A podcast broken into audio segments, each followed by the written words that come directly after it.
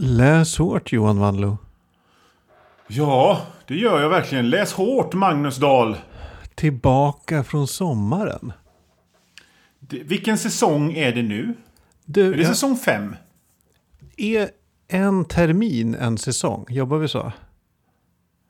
Ja, eller, eller så är liksom en säsong... Nej, jag tror att säsong, den nya säsongen är alltid efter, första programmet efter sommaren. Ja, men då måste vi kanske, då är vi på säsong fyra tror jag. Okej, ja, ja. Fast jag vet att vi tidigare har ett avsnitt som heter säsong fyra. Så det kan inte stämma. det här är något som jag tycker läs hårt-nördarna får liksom grötta ner sig. Hur många säsonger jag. har vi egentligen? Diskutera på vårt idé. forum. De är ju så aktiva och jag som liksom inte fattar hur sociala medier funkar. Jag ser liksom hela tiden... Uh, Gum, Gummo Svensson har ett meddelande där du anser, och så blir det en lång diskussion som jag inte märker för att jag inte vet hur man gör. Du, vet inte Du, har du tänkt på så här att vi har gjort det här programmet aslänge och det pratet som folk har hört, det är allt vi någonsin har sagt till varandra. Vi har aldrig träffats. Nej, Det har vi inte. jättefräckt.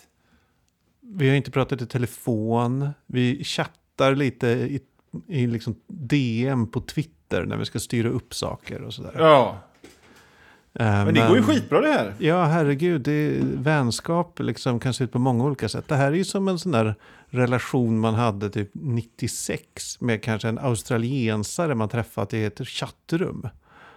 Ja, Alltså det bara en ren internetgrej. min, min bästa kompis Brian som eh, bor i Australien och som jobbar med att hyra ut surfingbrädor. Säger han. Eller så är det som lite grann som brevkompisar. Men det är Ja. fint på något sätt. Ja, men det, det är internet när det är som det ska vara. Det Mm. för samman liksom stora människor som tillsammans kan göra något ännu större. Två plus två blir 18 Ja. i det här fallet. Exakt. Och vad är det här för podd då? Du, ska jag berätta lite vad det är, vad det är det. som folk lyssnar på just nu? Mm. Det, det, vi heter Läs hårt. Vi är en, en podd där vi pratar om böcker. Det kanske Mm. många har gissat sig till redan när de slår på det här. Men Mm. man vet inte. Alltså, med tanke på hur viralt det här avsnittet kommer bli så är det ju lika bra liksom ta höjd för att många bara kommer helt cold turkey in. Så Man kanske skulle kalla avsnittet Läs hårt nummer, vad det nu blir, TikTok MP3-blogg.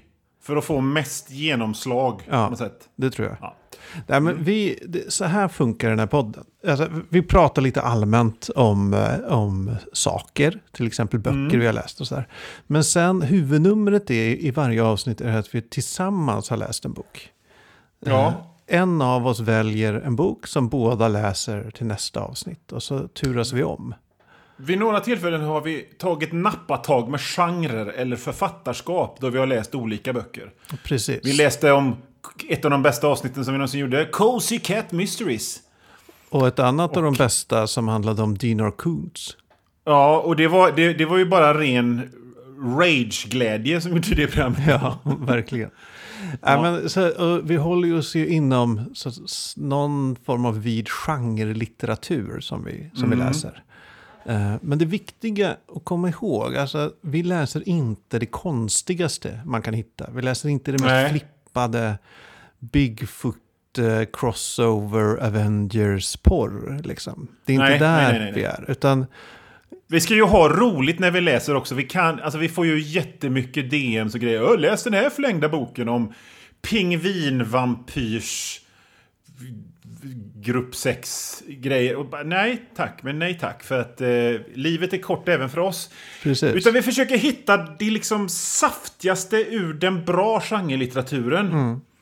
Och så om tumregeln är att den som väljer boken ska Mm. vara genuint sugen på läsaren. Av någon Ja. anledning. Det kan, ju- som vi har varit inne på tidigare avsnitt så finns det många anledningar till att man vill läsa en bok. Mm. Men vi, ska inte, vi väljer aldrig bara så här, så här chockvärdesböcker för sakens skull. Utan då är det att man faktiskt vill läsa den boken. Ja, precis. Annars Men- känns det som man kan urarta fullständigt.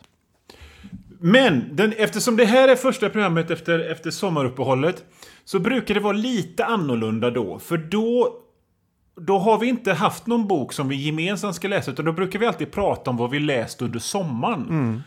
För att det sägs ju att sommaren är den stora läs, lästiden för folk, och för mig stämmer det. Det och jul. Eh, så, sådär. Så att det, blir ju vad vi gör idag då. Och sen i slutet av detta program så kommer du att presentera något Precis. saftigt, hoppas jag. Helt korrekt. Eh, Jag tänker också eftersom vi har så många nytillkomna lyssnare att eh, vi kanske behöver presentera varandra lite, vilka vi är. Mm. Är, är, är folk helt ointresserade av oss tror du, som människor? Eller är det vi Det som är den stora inte. behållningen? Jag tror att, eh, jag tror att folk... Liksom, jag tror folk så här, de, de är antingen team Magnus eller team Johan. Eh, som, som Elvis och Tommy Steele lite grann. Så jag tror de är råintresserade av vad vi har att säga. Men vem är du då? Jag heter Johan Wanlo. Jag är mest känd som serietecknare, illustratör. Jag har skrivit ett gäng barnböcker. Jag är kontroversiell krönikör. Och eh, radiopratare på en lokal eh, FM-station som sänder över Kungälv, Ale, Mölndal, Göteborg. Det är väl mest det som folk känner till mig eh, mer av. Ivrig läsare, eh, tonårsförälder. Eh, Så. Det är väl mest det. Och du då, Magnus? Ja, men jag heter ju Magnus Dahl. Jag hette Magnus Edlund för, fram till ett par år sedan. Ja. Eh, sen gifte jag mig och slutade med att heta Edlund. Tyckte det var töntigt. Eh, nej men jag har väl en bak... Jag jobbade på Aftonbladet under ett drygt decennium. Där jag Mm. gjorde massa olika saker. Men på sist, innan jag slutade så var jag redaktör för en Star Wars specialmagasin. Jag hade en podcast som heter Tronspelet på Aftonbladet. Eh, var med i något som eh, på Aftonbladet TV som hette Aftonbladet Film. Där jag var någon Okej. sorts hemlige Arne-person som satt och hade skruvade spaningar om olika eh, filmer och tendenser och sådär. Eh, dåliga slagsmålscener till exempel kunde jag prata om. Jag läste eh, eh, Åsa Linderborgs den här nya Året med 13 månader och letade ivrigt. Eh, För att det, eh, eh, folk på redaktionen benämns som vaktmästar Charlie. Så Jag, vänt, jag väntade, jag bläddrade frenetiskt efter fantasymackan. Men det Ja. kom aldrig. Jävla tråkigt att hon ignorerar mig, den absolut viktigaste personen på Aftonbladet, var jag. Nej, men jag, jag hade en liten profil som fantasyexpert och så här, uh, husnörd och så. Eh, som jag, Ja. och det gick ju bra. Sen vaskade jag hela den rollen när jag sa upp mig och började jobba med reklam. Ja. Eh, och det är det jag har gjort i de senaste fyra åren. Men jag twittrar Men du har ju en jag- själ också. Ja, det har jag. Ibland. Därför, det är därför vi gör det här programmet. Ja. Vad jag, så vad jag är mest känd för är oklart. En gång i tiden hade jag en blogg som hette Piruett. Där jag recenserade, eller skrev om svenska rollspel och grejer och sådär. Där kanske några känner igen mig ifrån. Men jag är inte samma A-listekändis som du Johan. Nej, men jag tycker det går bra ändå. Jag, jag, har, ju, jag har ju ett öppet sinne och, och, och jag menar, jag skulle ju låta dig eh, titta mig i ögonen ifall vi träffades. Det, det är ju Mm. inte helt självklart att folk får göra det nu när jag faktiskt är A-listekändis. Nej men det uppskattas Eh, verkligen. Men du hade fått det. Det känns, varje avsnitt så känns det som jag liksom står i the golden circle när du har konsert. Eh, ja, nej, men nog om oss. Uh, googla Ja. oss för fasen, det är mycket enklare. Men det här eh, det kan vara värt att tillägga också att Läs hårt är ju helt gratis. Ja, 100 procent. Det, det här drivs av något- passion enbart. finns inte ens något liksom önskemål om att folk ska ge oss pengar. Det finns ingen Nej. Patreon, inga Kickstarters, inga Coffee eller vad allt det heter. Utan det här är det här, är- det här är äkta, det ni hör. Det drivs inte Alltså, av några så- annonsörers viljor eller vi väljer inte böcker för att vi tror att ja, men de, den här kommer nog ge mer lyssningar och det vore bra för liksom, eh, nästa Det annonsmöte. skiter vi. Det Vi, är- vi är konst, konstnärer i botten. Ja, det- Och det kan jag ju passa på att säga nu då, så att jag har det ur, ur vägen. Nej, vi, vi, vi, vi, vi jobbar inte med pengar i det här programmet. Men däremot så får ni ju... Jag har sagt så här till väldigt många presumtiva som vill att vi ska prata om deras böcker att eh, jag Jag kan inte lova att vi gör det, men om ni skickar oss boken så kommer vi i alla fall nämna den. Ja. Och det har ju hänt några gånger. Och det, vi ska ju komma till det lite senare i programmet. Men jag, utöver det så har jag fått en bok som heter Precinct 20. Dead Strange av A.R. Yngve. Ah, Som är en svensk... Eh, han har gett ut massa eget på eget förlag. Han har gett ut eh, ungdomsfantasy på Vela eh, Fantasy förlag. Och gjort spel och massa sådana grejer. Och jag fick hans bok Precinct 20 Dead Strange. Den är på engelska. Är Skriven på engelska. Jag har inte läst den ännu. Jag är fruktansvärt tacksam att jag har fått den. Men nu, A.R. Yngve, så nämner jag den att den finns. Han har ju legat på offensiven där. För, och det, här skiner det ju igenom att du är den, den eh, stora, stora berömda kändisen. För mig tipsade han bara om att hans eh, eh, novell Sniper Viper fanns gratis på Amazon. Jaha. Så den, eh, den laddade jag ner och läste faktiskt. Den var trevlig. Inget konstigt. Ja, ja, okej. Väldigt- weird på ett positivt sätt. Bra, Ja. bra, bra. Han, han ritade serier för också. Det är så jag känner eh, till honom från början. Eh, Så, så var det med det. Nej, jag har inte fått några böcker hemskickade i övrigt, förutom en då som vi kommer prata om lite senare. Eh, Mm. Så alltså, ska, vi bara, ska jag bara fråga dig vad du har läst? Jo, eh, i, i, i förra programmet, sista inför sommaruppehållet, så sa jag att jag hade, jag hade verkligen bestämt mig för att den här sommaren ska bli en klassisk SF-sommar. Jag ska gotta mig i, i, i små billiga pocketböcker med, med grälla omslag med raketer på ifrån 40 och 50-talet och läsa samlingar med häpna noveller och av detta blev det inget. Tråkigt. Eh, Jag läste... Jag, alltså jag vet inte fan vad som hände. Det, det, det kom så mycket an... Du vet, jag, jag, läste, jag läste den här Åsa Linderborg-boken. Jag läste den här eh, boken om Olle Adolfsson och sådär. Men jag läste i alla fall en klassisk eh, science fiction-roman från den tiden. Och det var The Cosmic Puppets av Philip K. Dick. Oh, han, den gamla Och- goa. Och, och grejen var att, att eh, alltså jag har ju läst en massa klassisk SF förr. Och det finns ju liksom en kvali- det finns ju kvalitets... Den som alla anser är bra och så sen så finns det pulpig space opera som kanske inte är så jävla bra alla gånger. Eh, men Philip K. Dick är ju en av de mest legendariska namnen Eh, Och han, han jobbade under en, en ganska väldigt lång period. Under väldigt många, I väldigt många olika stilar. För att det var ju den sene Philip K. Dick som blev den här flängde... Vad, vad heter han den här eh, journalisten som, som bodde i någon... Liksom gård och sköt på sina grannar. Och det, liksom, han har en legendarisk lista med allt knark han tog innan. Hunter S. Thompson. Ja, han har liksom lite Hunter S. Thompson-läget i sin, i sin persona som han presenteras ut. Och folk omtalar honom som den här...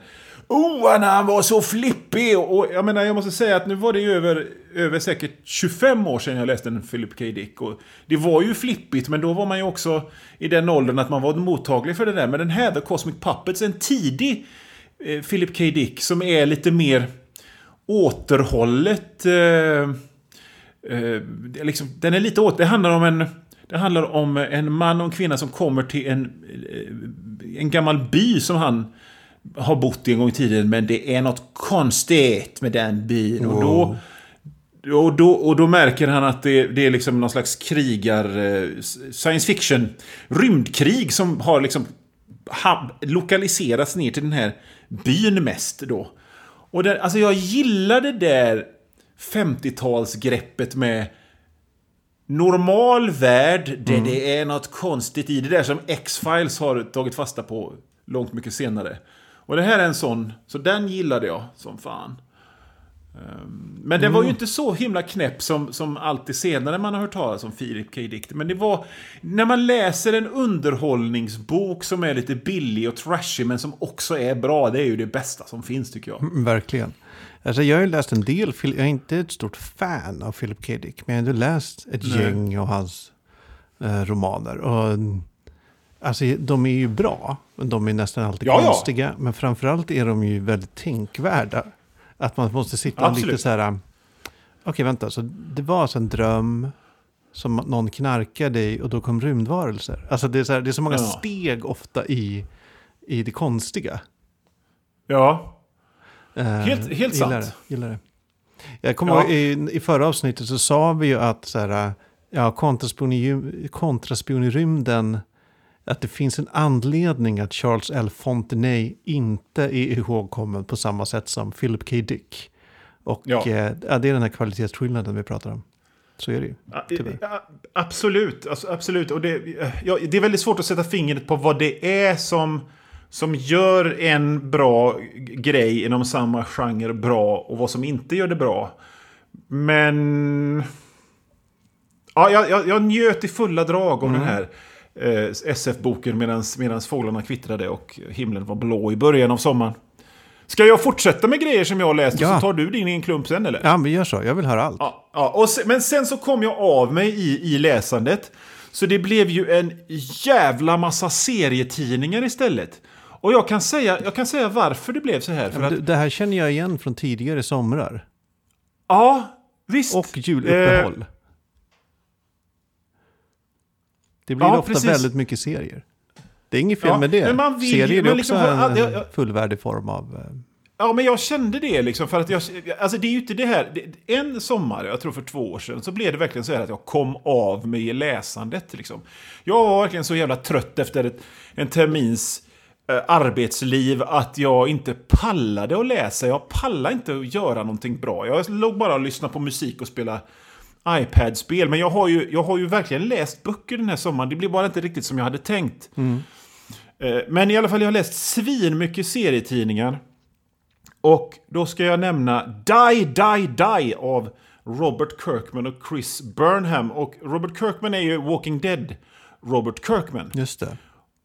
Och Robert Kirkman har jag varit ett fan av jättelänge. Men jag är inte ett fan av Walking Dead. Jag tycker Walking Dead är aströkig. Det är verkligen som skämtet The Talking Dead. Ja, alltså jag Alltså, gillade jag- Walking Dead när jag började läsa den i alla fall. Alltså jag hoppade Ja. in på Walking Dead när den här första supertjocka samlingen kom. Kanske, Exakt. jag kommer inte ihåg när det var, 2007? Ingen aning. Ja, Eh. men det kan, men det, jo, jag vet precis vilket du menar. Det har nämligen kommit 48 nummer vid det laget. Och de, liksom, nu finns det tre omnibussar. Och den är ju avslutad nu. Men jag läste de två första och den första, jag kände verkligen ingenting. Jag tänkte bara, men det här är ju jättetråkigt. Alltså jag, Och jag läste den likadant- första men jag läste aldrig, läste aldrig den andra. Alltså det tog slut Nej. där.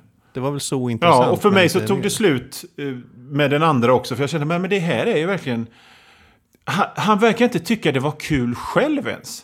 Det var bara det här att det blev en sån jävla fet succé så att han var tvungen att fortsätta. Jag bara spekulerar nu, men så kändes det. Så. Men han har ju skrivit en massa driver med andra serier. Som jag älskar. Superhjälteserien Invincible. Som jag älskar. Och, och han gjorde någon serie som heter Super Dinosaur. Som, som var en jättebra barnserie. Och nu den här Die, Die, Die. Som är en... Eh, det handlar om eh, någon slags eh, hemlig organisation som håller fred och demokrati i schack i USA bakom scenerna. Och som har en massa lundmer. Så finns det fraktioner inne i den här organisationen som kämpar mot varandra. Och det är så... Och så är det tre bröder som hatar varandra som är assassins för de olika falangerna inom den här grejen. Och det, det, det är härligt. Senatorer sitter och och planerar hur de ska styra världen sådär Illuminati-artat och sen går de på någon slags snuskorgie. Det är mycket härligt. Så jag läste den första arken av Die Die Die, det är typ åtta nummer. Mycket bra. Sen läste jag också, eh, jag läste ikapp X-Men. Gamla Vad me- fina Marvel X-Men. Vad menar du med att du läste i kapp? Jo, för att, för att så här. Eh, Jonathan Hickman är ju en berömd serieförfattare. Han styrde upp Fantastiska Fyran, han st- styrde upp Avengers. I, i sådana stora, feta, jävla, nästan lite Grant Morrisonska event. Och de var jag inte så förtjust i. Men nu gjorde han samma sak med X-Men och det var mycket, mycket, mycket bättre faktiskt. Så, eh, så, så själva grejen med X-Men nu då, det är att eh, eh, det finns en levande ö som heter Krakoa. Där alla mutanter bor nu. Och alla mutanter är vänner med varandra. Så det är liksom Cyklops och Professor X och Magneto. Som, som styr över den här eh, ön. Och det är ett eget land. Och där ska alla mutanter få fristad. Och det blir lite grann så här att nu är det inte helt jävla självklart att X-Men är superhjältar. Mm. Med betoning på hjältar längre. Utan nu kämpar de alla för sin överlevnad bara. Och de är ganska... I liksom när, när, när det skildras diplomati och grejer så är de ganska hårda gentemot resten av världen. Och det är faktiskt väldigt, väldigt intressant på många sätt. Och den här ön är ju, det är som sagt en levande, pulserande, tropisk ö som, som är liksom en varelse. Ja, nej. Mycket bra. Och så sen har det ju då startat, så att det, det gjordes en liten eh, miniserie som presenterar hela den här idén. Och sen så, så är du netta, nu detta liksom X-Mens eh, status quo. Och så har de gjort en massa nya titlar på detta. Och det är väldigt okay. intressant, för är det någonting jag har haft problem med, med X-Men tidigare, så har det ju varit att, ja, ja, i Marvels universum så finns det en massa superhjältar och alla tycker om de här superhjältarna. Men mutanterna hatar dem bara för att de är mutanter. Jag tycker liksom inte att det har hängt ihop, men nu är det plötsligt en helt annan power dynamic i det hela. Så att, eh, mycket intressant. Så att det det pratas väldigt mycket om liksom, åh, serien dör och hit och dit. Men Marvel gör fortfarande en del bra grejer alltså. Hur går det med seriebranschens döende? Du hade ju spaningar ja, om det, det tidigare. Ja, det är intressant. För det, ja, jag väl det var till och med förra avsnittet som jag spanade om detta, eller om det var avsnittet innan. Men då var det ju alltså i början av corona och då spåddes det att seriebranschen eh, att de ungefär eh, 2000 seriebutikerna som existerar i USA kommer du till corona. Vad som nu har hänt med detta, det vet inte jag. Men jag vet ju däremot att för någon månad sedan, eller två, så sparkade DC Comics 25% av sin redaktionella styrka. Rätt av. Det är mycket. Och de strök dessutom rejält i sin utgivning av månatliga serietidningar. De bara, nej, mm. det här ska inte komma ut längre för att det, det spelar ingen roll. Det tjänar inga pengar utan det kostar bara pengar. Och, så, så, att på ett sätt så känns det ju som jag håller på att få rätt. Och detta... Eh, jag, jag, är ganska så övertygad om att Marvel kommer att, att, att hänga på det här. Och, och, göra samma sak. Och en indikation då på vart det, vart det är på barkar iväg, det är ju att Eh, känner du till Ed Brubaker och Sean Phillips? De som har gjort den här mm. Criminal. Och yes. även Gotham, Gotham Central. Central. tror jag. De har ju gått ut med nu att uh, de kommer inte ge ut några löpande serietidningar längre. Utan de kommer istället koncentrera sig på uh, graphic novels. Så det kommer tre graphic novels nu i år bara. Intressant. Um, alltså det är väl inte uh, så konstigt. På, på ett sätt är det så här. Nej. Ja, men I romanens barndom publiceras det kapitel för kapitel i olika tidskrifter. Ja. Så det kanske ja. bara är ett mognadstecken. Pushat alltså, av, jag av uh, lite ekonomiska bryderier. Ja, alltså det, det, jag tycker ju att, att, att serietidningen har funnits kvar. Alltså, jag vill gärna inte att någon tror nu och säger att, att, att serien håller på att dö nu. För det, det är verkligen inte sant. För jag har sett andra siffror som visar just att graphic novels och liknande går faktiskt skitbra går och ökar. Ja, men, men just den här serietidningen som säljs då inom the direct market. Eh, att den, för jag menar en serietidning kostar ju vid det här laget 5 dollar. Mm. 19 sidor innehåll för 5 dollar. Och man ska man då köpa det på... Man läser den på en kvart eller på sju minuter i vissa mm. fall. Och, och, och, och ehm, det, det, är väldigt bakvänt system. Så, det, så det är väl inte konstigt. Och det är på tiden känner jag. Att det blir så här. Även om jag älskar objektet serietidning så får man ju bara helt enkelt fatta att det, det är på det här hållet som det är på väg. Och Ed Brubaker och Sean Phillips har då testade marknaden med att ge ut en en, en västernkriminalserie i, i ett snyggt hårdbundet in, album på 140 sidor som heter Pulp. Som handlar om en gammal eh, desperado som på sin ålders höst, höst lever på att skriva pulpberättelser. Och så kommer hans gamla ärkefiende från Pinkerton-detektivbyrån och ska... Att, eh, att, kan vi inte slå ihop oss så gör vi en sista heist mot då de organiserade nazisterna i USA. Svinbra! Och det var så skönt att läsa, liksom... Ja, jag gillar det. Jag tycker det, det Jag säger inget... Eftersom jag fortfarande älskar serietidning som objekt så, så säger jag vare sig bu eller bä. Men jag tycker liksom att... Ja, varför inte?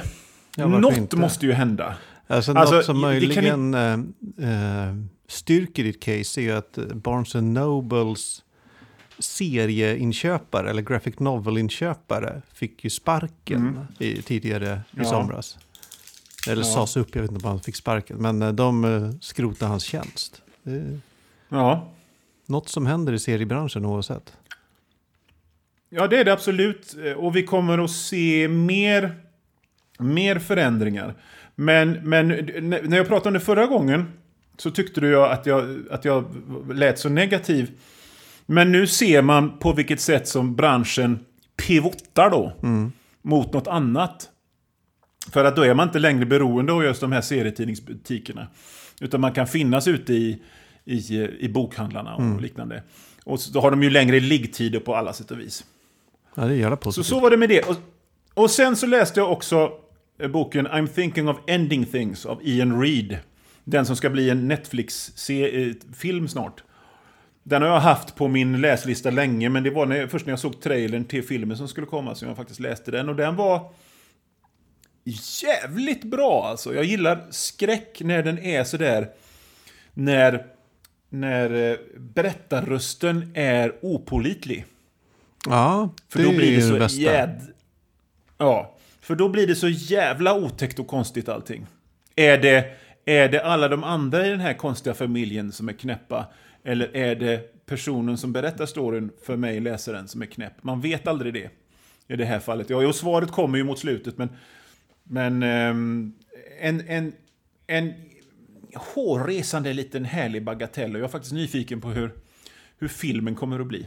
Så, jag tycker det, är, så det är väl vad jag har läst. Jag tycker just det här opolitliga berättaren är väldigt, alltså kanske underutnyttjad idag. Men förut var den ju, mm. i skräckgenren i alla fall, jätteutnyttjad. Jag tänker, H.P. Lovecraft kör ju bara med den opolitliga berättaren.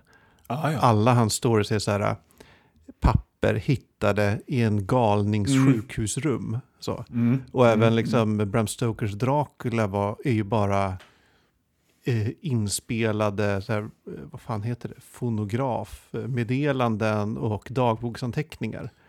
Så det är ju liksom, det är ju aldrig, det är bara skildrat ur liksom huvudpersonernas syn. Man har ingen aning om hur de är egentligen. Nej, och jag menar det blir ju så, det blir ju så, det blir ju så extra otäckt då på något sätt.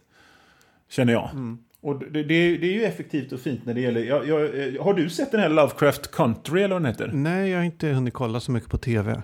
Nej, jag men jag hamnade i en diskussion om den med någon. Som... Eh, konsensus verkar ju vara att den är kass. Mm. Uh, och jag tänker bara, ja men det finns väl fan ingenting som är mer ovisuell än Lovecraft. Det finns väl ingenting mer där det verkligen handlar om uh, läsarens, läsarens reaktion på texten som i Lovecraft. Ja men verkligen. Där en är... hel grej kan vara att någon sitter och har typ ångest i sitt rum och hör saker. Och jag menar grejerna, grejen, alltså själva det, det, det mysiga, det göttaste med Lovecraft är ju liksom det som man själv frammanar. Mm. När det, det, står, och det var en kosmisk fasa. Och så är det alltså det står bara kosmisk fasa och inte mer. Mm onämnbar fasa. Och, och, ja. Precis, rita en onämnbar fasa. Det blir ju fasa. helt horribla faser i ens eget huvud när man väl...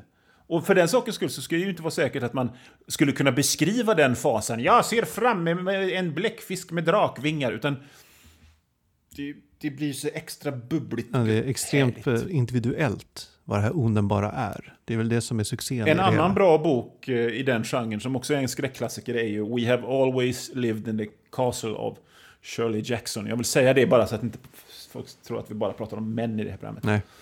Nej, nej, nej. nej. Har du läst då? Du, nu ska du få höra. Eh, Oh. jag, tänk, jag bara bränner av vad jag läser, får vi se om något fastnar. Jag har läst Mm. en bok som heter Make It So, Leadership Lessons from Star Trek, The Next Generation. Av Ja. eh, eh, Wes Roberts.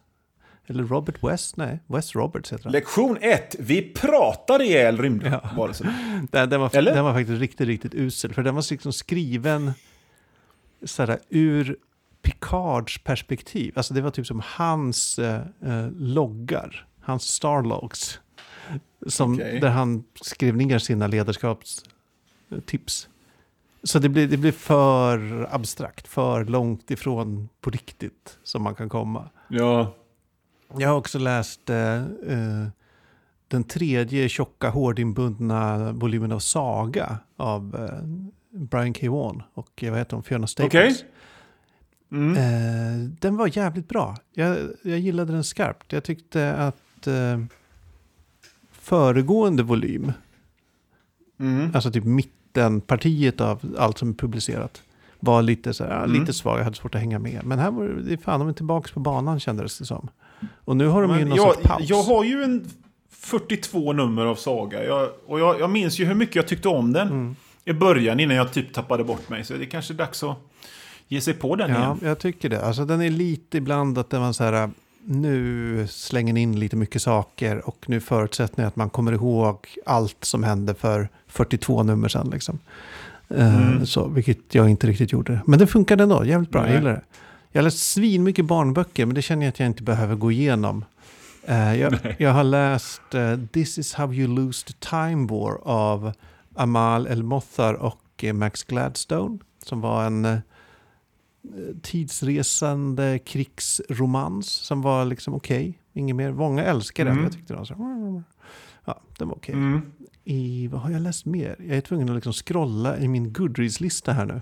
Åh, sen ska du få höra. Eh, Steph Swainston är en författare eh, som var liksom pionjär i, eh, vad kan man säga, det som marknadsföringscheferna på förlagen kallade New Weird för sådär en 15 år Okej. sedan. Eh, Mm. Alltså det är blandning av science fiction, fantasy, det är lite så här, ja, mix and match, genre, bland, blandgenre. Eh, Ja. och eh, hon, började, hon skrev en bok som heter The Year of Our War. Som var sinnessjukt bra. Eh, det här var ja, men som sagt 15 år sedan kanske. Sen eh, skrev hon några till böcker i samma serie som också var svinbra.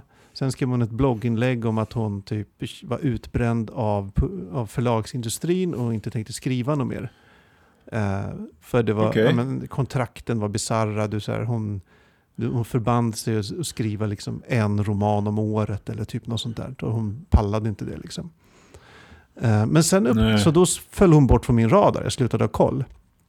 Men nu upptäckte jag att hon för ett par år sedan hade släppt en eh, ny del i den här serien som började med The Year of Our War. Som heter Fair Rebel. Och den var så jävla bra. Så jävla bra. Fan, vad kul. Ja. Alltså herregud vilken, vilken resa. Eh, man behöver nog ha läst alla tidigare delar för att hänga med. Men eh, ja, så jävla bra. Så eh, nu har jag, är hon tillbaks på min radar om man säger så. Skriver hon eh, regelbundet efter sin genomklappning nu eller? Ja, alltså, hon har skrivit den här boken och några, typ en novell och så en, ett par novell, novellsamlingar och sådär. Men eh, det är väldigt skral utgivning eh, sen dess måste jag säga. Men det är mer än ingenting, vilket var intrycket jag fick Mm. då. Eh, Så kul för henne och kul för mig. Jag har också läst den stora Verkligen. jubileumsboxen, Val, Valhall. Okej. Peter Madsen. Eh, Peter Madsen. Jag har bara läst det första albumet i Valhall, jag skäms. Ja, alltså jag hade typ inte läst något. Jag har ingen nostalgiska minnen från den överhuvudtaget.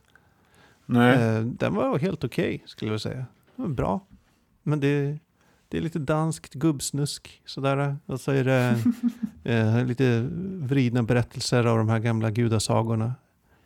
Allt bättre tecknat ju Grejen med längre Valhall. går. Vad sa du? Att, allt bättre tecknat ju, ju längre in i produktionen man kommer.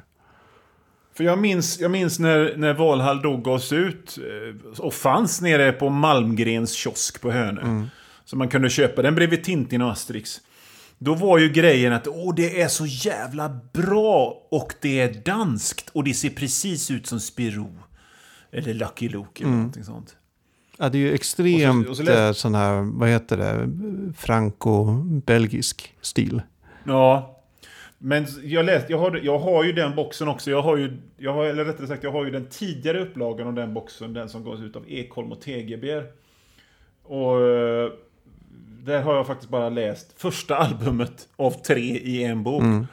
Och den var ju väldigt intressant i det, men det var också väldigt mycket 70-tal, för man kunde ana den här lite undergroundiga teckningsstilen och påverkan på den samtiden. Med liksom en, en touch av Robert Crumb och när Wally Wood ville liksom eh, fjäska in sig hos, hos underground-läsarna och sådär. Eh, men men det- sen det vet känns jag ju inte att den blir väldigt mycket mer. Alltså det känns inte som en Sick. eh, orimlig spaning det där. För när man, det är mycket så här bakom kulisserna material i den här boxen. Mm. Och det känns ju som det är liksom eh, ett gäng danska hippies som, eh, som blir allt mer uppstädade genom åren som gjorde det här. Jo, Så det är verkligen det tror ja, jag. ja. Ja, men vad fan jag läste. Var du med och kickstartade den här grejen eller var du bara och köpte den? Nej, jag var med och kickstartade. Okej. Jag har också läst Rebecca Rowenhorse Trail of Lightning, del 1 i något som hon kallar The Sixth World-serien. Jag tror bara kommit en del. Eh, det är liksom någon sorts eh, Native American postapokalyps. Där... eh, Okej, jag tittar på omslaget här och nu och det ser onekligen tufft ut. Ja, alltså det, är typ- det, det handlar om en, en monsterjägare. Som... eh, Ja, för, för i, och med, i och med i den här postapokalypsen så har det på något sätt kommit tillbaka så här, uh, eh, native american andar och monster och grejer. Uh, så ha, handlar det då om en, en tjej som uh, jagar de här monstren och har lite personliga problem. Lite, lite som Buffy fast native american liksom. Okej. Den var bra, inte extraordinärt bra, men bra. Jag skulle nog läsa del två, det tror jag. Mm. Eh, mycket bättre än en annan bok jag läste som hette Story Killer av eh, Kelly någonting, jag kommer inte ihåg. Jag måste kolla. Eh, Story Killer hette, var titeln. Jag kan kolla medan du snackar. Ja. Och som verkligen är så här, Buffy the Vampire Slayer möter Fables. Det är Oj. så här, ja men hon... Kelly Thompson står det Kelly här. Thompson, ja. Hon, eh, huvudpersonen, får magiska krafter när hon är 16 och typ får besök av Robin Hood. Ja, Så här, alla sagor existerar. Så. Ibland, ibland känner jag, när jag ser den här... Eh, jag sitter här på Goodreads och bläddrar fram. Så känner jag liksom att... Och det ser ju tufft. Ibland känner jag så här att... Ibland blir man liksom lite trött på vissa grejer. Man blir trött på grejer som är som... Som Buffy the Vampire Slayer möter... Mm, Buffy the Vampire Slayer fast med zombies. Buffy the Vampire Slayer fast med varulvar. Och man känner bara, jag kan inte slösa bort min tid på Buffy the Vampire Slayer möter tv-pejlare. Men så glömmer man bort det när man står inne på SF-bokhandeln och vill ha någonting. Utan då står man ja fan vad fräckt, en yxa, en snygg tjej och en läderbyxröv. Bä. Och så, så, så, kommer man på sen, ja jävlar jag var ju trött på det här. Ja, nej, men Story Killer läste jag inte ens klart. Eh, Trail of Lightning Nej. var liksom en härlig, härlig läsning. Kul att läsa liksom. Ja. Smart och lite rolig och kluriga figurer. Liksom så. Så den kan jag faktiskt tipsa om. Du, sen eh, nu senast läste jag klart eh, en, en T. Kingfisher. Eh, som jag nämner kanske i varje avsnitt.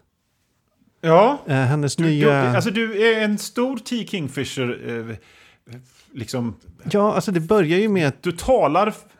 Det börjar ju med att eh, jag valde hennes Clockwork Boys till ett avsnitt här och visste ingenting vad det här var. Och sen har jag bara, Nej. fan jag gillar ju det här, så har jag läst typ allt hon har gett ut nu. Fantastiskt. Men hennes senaste A Wizard's Guide to Defensive Baking eh, var väldigt eh, rolig och mörk och eh, bra. Ja, alltså, jag, jag råkar ju veta att du har läst en bok som jag också har läst i sommar. Just det! Kan det stämma? Balladen om Kalle Klick av Sebastian Mattsson. Just det. En, en läs hårdare. Ja, väldigt kul när lyssnare skriver böcker. Och Vi har ju också legat i konflikt med honom tidigare på grund av någonting jag eh, inte minns. Nej, inte jag heller. Eh, men det är väl så när man fullständigt krossar någon att man liksom bara glömmer bort vad det ens handlar om för det var så obetydligt i efterhand. Ja, jag vet bara att eh, vi, vi, det, var väst vi som dryga oss lite va? Det kan jag inte tänka mig. Det kan jag inte tänka Jag mig. minns att jag skrev eh, någonting om Expressen-profilen Sebastian Mattsson. Ja, men eftersom jag är DN-profil, ja, något sånt. Men allt det där är glömt nu. Ja, för vi har läst hans bok. För att, eh, ja, vi läste hans bok. En nyutkomna eh, boken Balladen om Kalle Klick. Eh, den här, eh, gissar jag, eh, är en intressant bok för både dig och mig. För du har ju på riktigt jobbat i, i, i, i liksom, vad heter det, the trenches av, av Kvällspress. kvällstidningsmarknaden. Ja. Ja, kvällspressen. Och jag har också, jag jobbade länge på, på kvällstidning och gjorde grafik och liknande och älskade den miljön och så vidare. Och Mm. du har då Sebastian Mattsson som länge jobbade på Expressen eh, skrivit någon slags... Eh, jag tror inte den är självbiografisk, men den är ändå baserad på hans tid som klick, klick, rubrikskapare på, på en kvällstidning. Ja, jag hörde någon intervju med han i någon av de här Della-poddarna.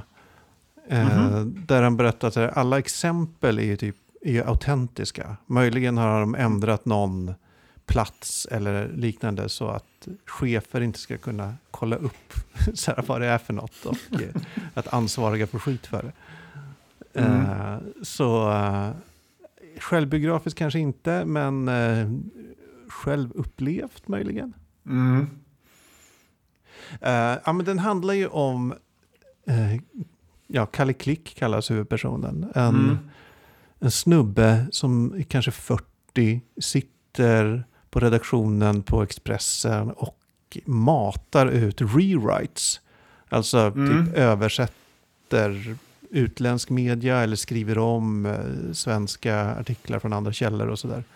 Och jobbar hårt med att dra hem klicken. Det ska klickas. Ja, han är beroende av klicken. Det är liksom nästan...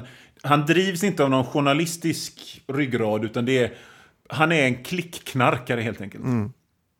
Och eh, typ går över lik för att få klick. Inte riktigt, men han är också, han är ju oerhört osympatisk. Alltså på nästan alla Ja. plan. I början eh, såg jag honom lite, så- ja, men en lite cynisk sanningssägare kanske, vilket Mm. han också är. Men han är också en fullständigt vidrig individ. Eh, Dålig förälder, usel make, Ja, på all, liksom otrevlig, Värdelös har inga kollega. vänner. Eh, det är jätteroligt när någon är så jävla röt Ja. och trist. alltså, Jag måste säga det här och nu att detta var en fruktansvärt rolig bok. ja det tycker jag med. Eh, Älskade den. Det, det, det, alltså det, var, det var ett så här solitt jävla skämt som jag fnissade åt. Om man måttar med tummen och pekfingret en decimeter så var det ett sånt så här, riktigt bra jävla skämt varje decimeter på sidan. Liksom. Så, så, här, så att man... och så kom det så ett osympatiskt skratt. Ja, men jag satt och läste den och så tänkte jag så här, det här påminner mig om något, liksom det här eh, språket och humorn och eh, i varje fall de vissa delar av huvudpersonens så här, cyniska se igenom eh, falskhet eh, grej och liksom snärtig dialog och eh, samhällskritik och sådär. Mm. Och då jag bara, vad fan är det? Det kändes lite som jag hade läst, inte, alltså inte läst boken, men det kändes som det var en författare jag var bekant med. Och så var jag ute i Mm. helgen och rullade barnvagn, då slog det mig om att boken liksom påminner mig om en jävligt, en mörk Terry Pratchett. Liksom. alltså, Ka- Kalle Klick, är, han är så här en Sam Vimes-figur fast, fast han har gått från cynism till nihilism. Liksom. Ingenting Mm. betyder något. Han fattar Nej. liksom hur världen fungerar. Men Mm. har också liksom fullständigt gett upp. Eh, Ja, han, han ser inte så här, så här funkar världen, jag ska försöka förändra det. Utan han ser bara, så här funkar världen, det är kört, jag ska bara försöka göra det så, så gött för mig själv som möjligt. Sen Ja, exakt. lyckas han väl sådär med det. Eh, Men nu så är det, jag, jag jobbade på Aftonbladet i tio år, jag, mest som redigerare på papperstidningen. Och eh, lite på webben och lite på magasin och lite olika sådär. Och de här tankarna och, som förs fram i, i, i Kalle Klick, att eh, det är klicken Mm. som styr, att, man, att journalister gör allting för klick och att det liksom är ett fullständigt skevt sätt att mäta liksom engagemang och Mm. popularitet. Alltså det, på ett sätt är det som att den här boken är alla lunch och fikasamtal jag hade någonsin ihopkokade liksom till 190 sidor eller vad det är. Ja. Eh, för jag tror alla som jobbar i liksom tabloidpressen känner igen de här tankegångarna. Eh, sen kanske man inte tycker att det är lika illa som det framställs i Kalle Klick. Eller så Nej. tycker man det är ännu värre.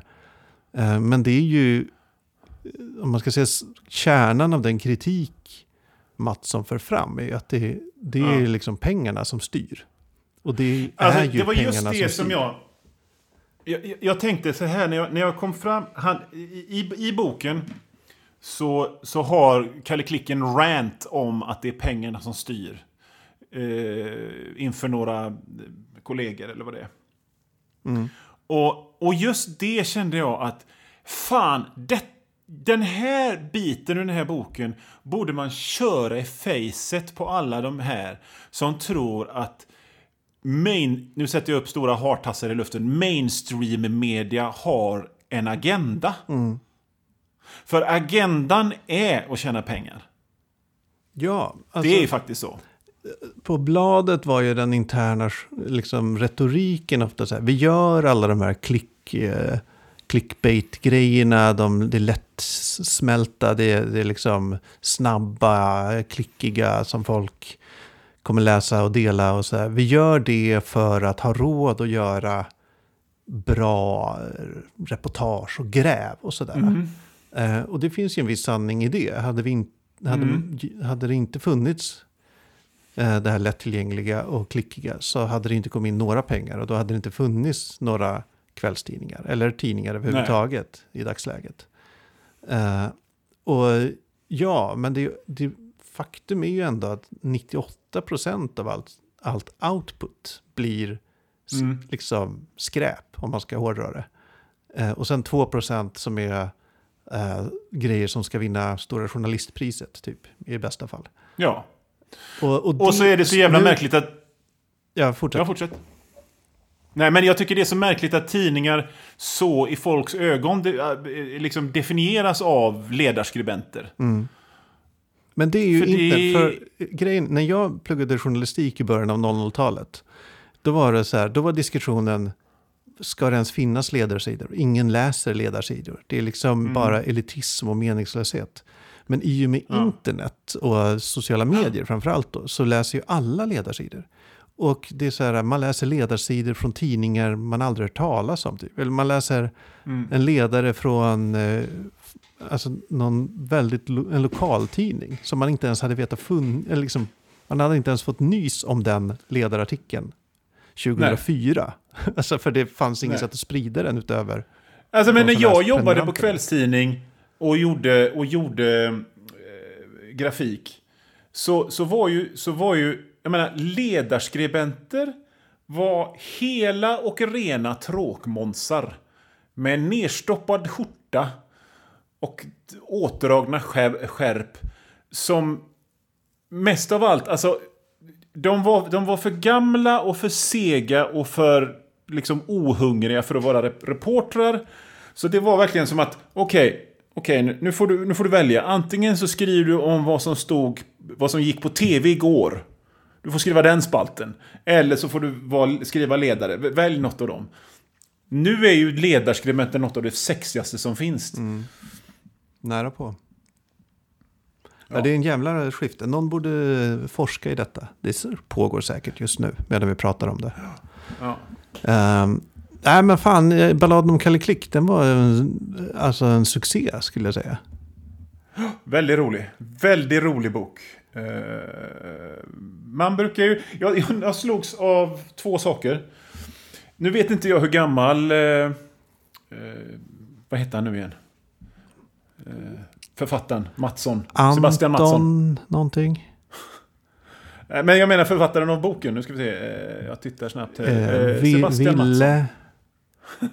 Nej, men, men jag vet inte hur gammal Sebastian Mattsson är. Men jag gissar att han är någonting i stil med 28. Ja, säkert. 30 kanske. Ja, och, så då är det ju jättekul att se hans bild av 40-åringar. du vet liksom, för hans 40-åringar är ju som jag ser 70-åringar.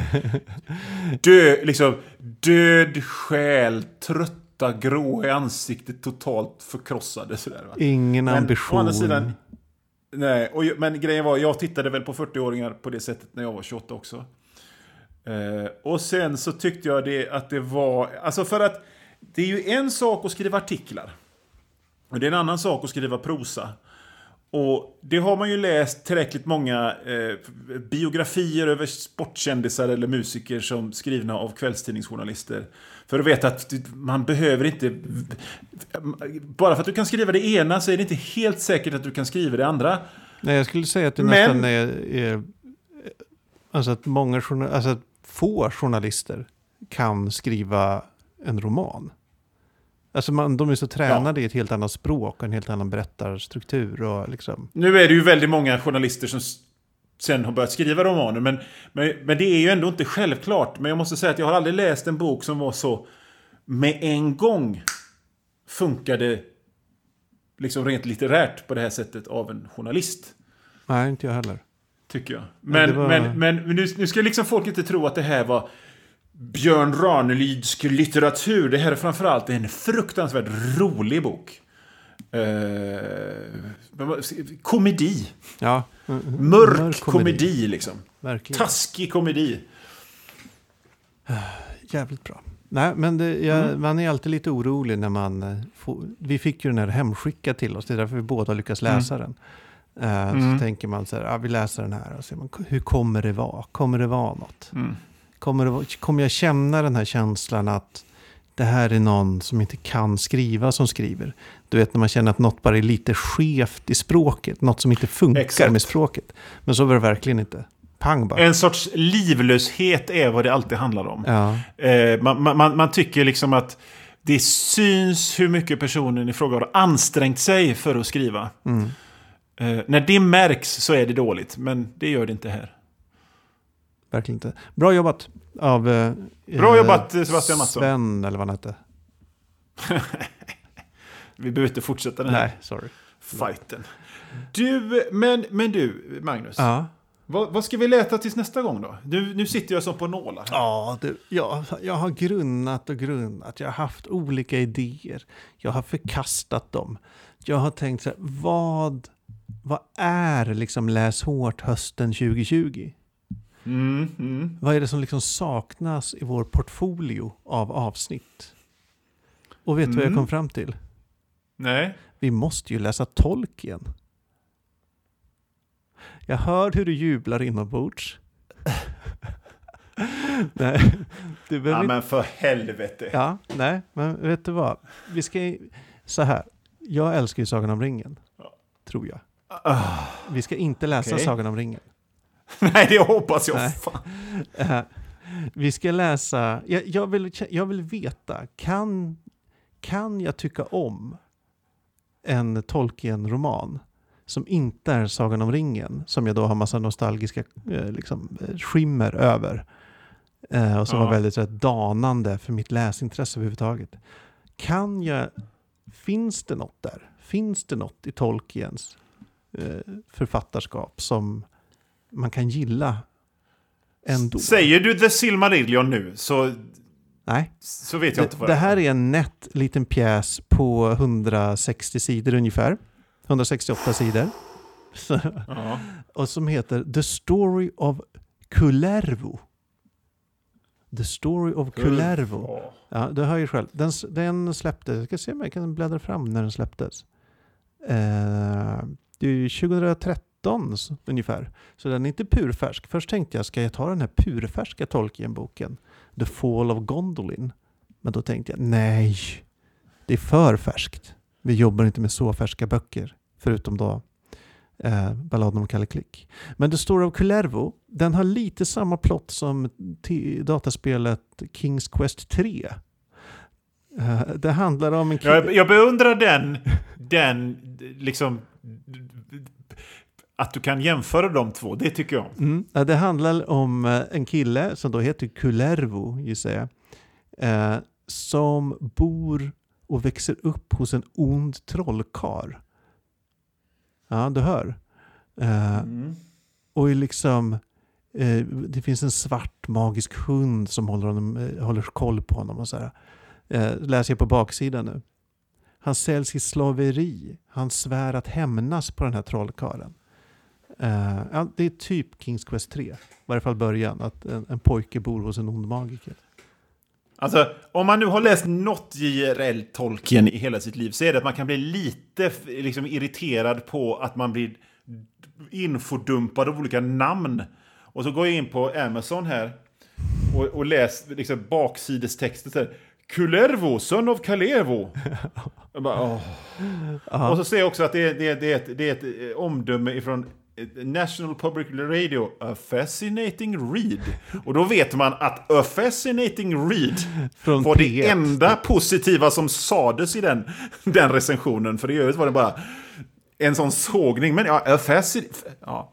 ja, ja, men vet du vad? Ja. Jag är en krigare, Magnus. Ja, men jag, jag tog kommer- också den kortaste jag kunde hitta. Den är 160 Ja, är sidor Johan. Du kommer klara det här. Mm. Du, har, du har läst eh, värre. Och vem vet, den kan vara fantastisk. Du vet inte, Ja, jag vet kan. inte, ingen vet. Kan, bara de som har läst den vet. Och snart är, är vi en av dem. Två av dem. Det ska bli spännande Ja. att läsa. Och den här läser vi till eh, slutet av september.